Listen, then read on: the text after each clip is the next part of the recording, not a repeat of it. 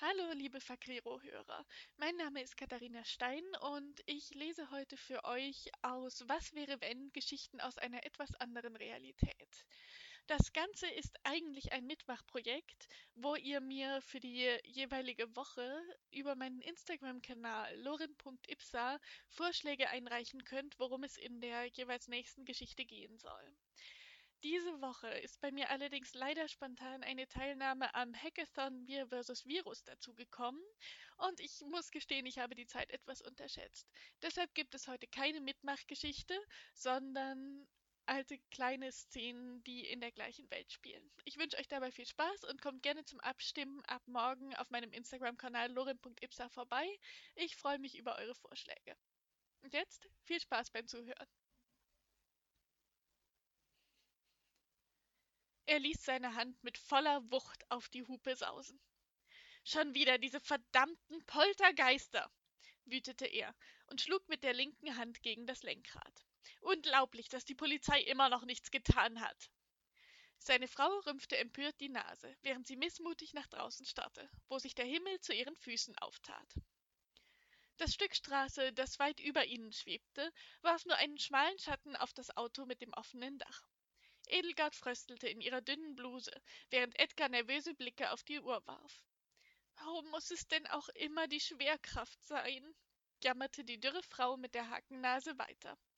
Sollen sie meinetwegen die Schlüssellöcher verändern oder die Türen ans andere Ende der Stadt führen lassen. Aber nein, es muss ja unbedingt die Schwerkraft sein. Hinter ihnen bildete sich langsam eine Schlange. Auch wenn einige der anderen Autofahrer ebenfalls verkniffene Mienen zeigten, galt das Hubkonzert mittlerweile eher dem Ehepaar. Es tut mir leid, Liebling, erklärte Edgar schließlich mit einem entschuldigenden Blick zu seiner Frau und einem nervösen Zwinkern zur Autouhr hin. Aber wir werden wohl oder übel durchfahren müssen. Schicksalsergeben seufzte Edelgard und runzelte die Stirn. Haben wir es denn wirklich so eilig? maulte sie, und ihre ohnehin dünnen Lippen wurden noch schmaler. Edgar fuhr sich verlegen über seine wachsenden Geheimratsecken. Wenn du nicht unbedingt doch noch was anderes hättest anziehen wollen, murmelte er fast unhörbar vor sich hin. Für seine Frau war es jedoch nicht leise genug. Sie setzte zu einer Antwort an, in deren Folge ihre Lippen Bleistiftstrichdicke erreichen würden, doch bevor sie auch nur ein Wort davon herausbrachte, fuhr Edgar den Wagen an. Sie wurden nach oben und einmal mit Gewalt im Kreis herumgeschleudert.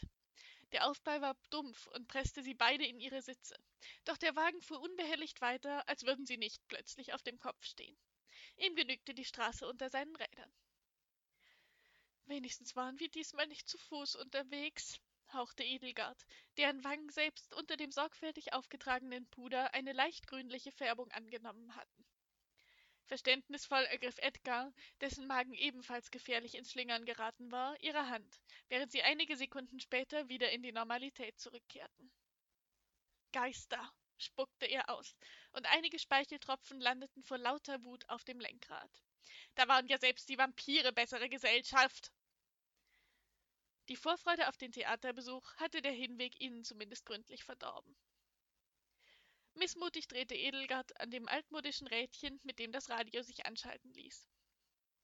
In Berlin Mitte spielen die Autofahrer wieder einmal Achterbahn, verkündete gerade ein Radiosprecher, dessen Grinsen schon durch die Lautsprecher so aufdringlich klang, als würde er seine Zuhörer in einer Freudenumarmung erwürgen. Während des Protestzugs zu den Rechten der Nichtkörperlichen kam es erneut zu Ausschreitungen durch einige Poltergeister. Die Einheiten zur Metarealitätskontrolle sind bereits fleißig im Einsatz. Eigentlich schade, so haben manche den Vergnügungspark quasi vor der Haustür. Edgar drehte den Knopf mit einem Ruck wieder zurück, und die Stimmung der beiden besserte sich deutlich, als sie wehmütig über die alten Zeiten sprachen, als es die Metarealität noch nicht gab, die jungen Leute noch Benehmen hatten und ohnehin alles besser war.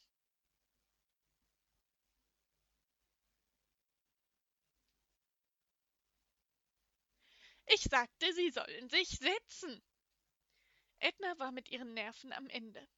Die Geisterstreiks bedeuteten immer Stress und Überstunden, doch die heutigen Patienten überboten alles, was sie bisher erlebt hatte. Ein halbtransparenter Mann schoss wie ein Gummiball zwischen Decke und Fußboden hin und her. Gelegentlich verschwanden sein Kopf oder Teile seiner Beine aus dem Wartezimmer, doch der Rest seines Körpers und die Kugel, die an seinem Bein festgekettet war, weigerte sich mit einem lauten Schmatzen durch das solide Gebäude zu fahren. Das ganze Wartezimmer war voller Nichtkörperlicher, die sich ebenfalls wanden und ständig in Bewegung blieben, so dass Edna nicht allen Gliedmaßen ausweichen konnte. Sie musste sich schwer zusammenreißen, um nicht laut zu kreischen und aus dem Raum zu rennen, denn durch einen Geist zu gehen fühlte sich an, als würde man nackt in einen Schneesturm geraten. Doch diesmal hatte sie genug, und diesen Jammerlappen würde sie in den Griff bekommen. Seit einem Jahr herrschte das blanke Chaos im Krankenhaus, doch Edna war immer die Herrin des Wartesaals geblieben. Sowohl ihre Mannschaft als auch die Patienten hatten unter ihrer Regentschaft wunderbar zusammen funktioniert, und sie war fest davon überzeugt, dass die Ärzte ohne sie untergehen würden. Heute jedoch war sie das erste Mal seit ihrer Ausbildung von einem Doktor zusammengestaucht worden.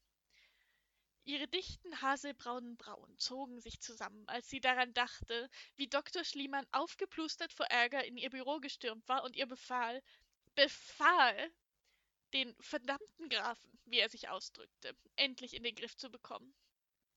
Es tut so weh, wimmerte dieser nun und schwebte einmal dicht an der Wand entlang, was diese mit einem entschiedenen Schmatzen entlang seiner Manifestierungen quittierte.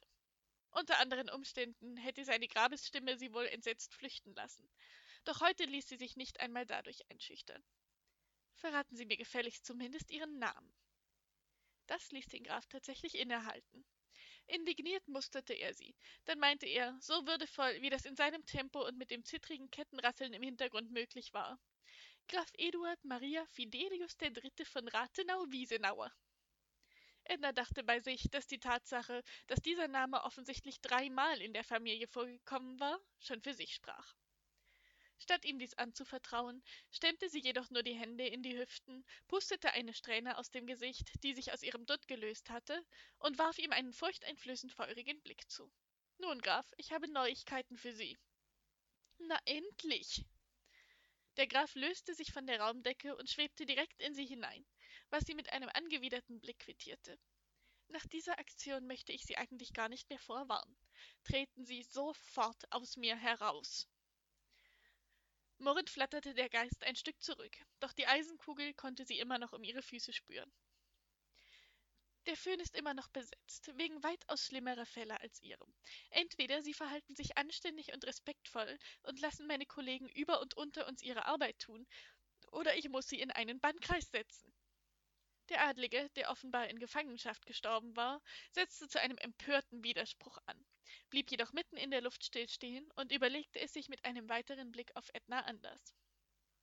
Die Frau vor ihm war klein, doch alles an ihr, von ihrer Frisur und Kleidung bis zu Haltung und Stimme, wirkte resolut und jetzt gerade zu allem entschlossen. Leise knurrend, was ihm Ähnlichkeit mit einem Raubtier gab, beschränkte er sich wie die anderen Geister um ihn herum darauf, nur auf kleiner Fläche umherzuwabern. Ich verlange eine bessere Behandlung. Immerhin bin ich von Adel, versuchte es Graf Eduard noch einmal mit einem Protest.